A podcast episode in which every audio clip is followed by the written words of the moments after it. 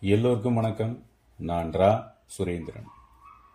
உங்கள் எல்லாருக்குமே தெரியும் வாழ்க்கைங்கிறது ஒரு வரைமுறைக்கு உட்பட்டது தான் ஆமாம் ஒவ்வொரு நொடியும் இந்த உலகத்தில் இருக்கிற ஒவ்வொரு உயிரினத்தையும் அடுத்த கட்டத்துக்கு கொண்டுட்டு போகுது. அது உடலளவில் மனதளவில் ஏன் வயதளவுலையும் தான். அப்படி பார்க்கும்போது நம்மளோட ஒவ்வொரு நொடின்னு நாம் சொல்கிறத விட காலத்தோட நகர்வில் நாம் எல்லாரும் ஒரு குறிப்பிட்ட தூரத்துக்கு பயணம் செய்கிறோம் அப்படிங்கிறது தான் உண்மை. காலம் நம்மளோட பயணிக்கல.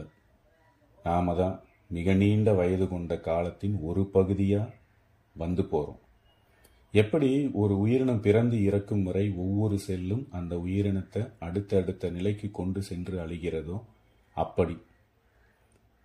ஏதோ மிக நீண்ட தொலைவில் இருக்கிற ஒரு முடிவை நோக்கி நகர்ந்து கொண்டு இருக்கிற இந்த காலத்தில் நம்மளோட பயணமும் இருக்குது இந்த ஒவ்வொரு நொடியும் நிமிடம் மணி நாள் அப்படின்னு நகருது.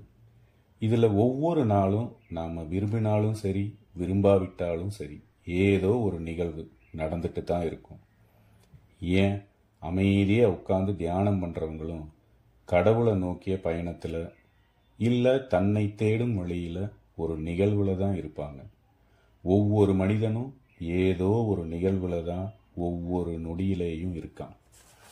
பழைய நிகழ்வுகள் கல்வெட்டு ஓலைச்சுவடி புத்தகங்களில் பதிவேற்றப்பட்டு அது வரலாறாக சரியான காலகட்டங்களோட பதிவு செய்யப்பட்டு நமக்கு கிடைக்கிது.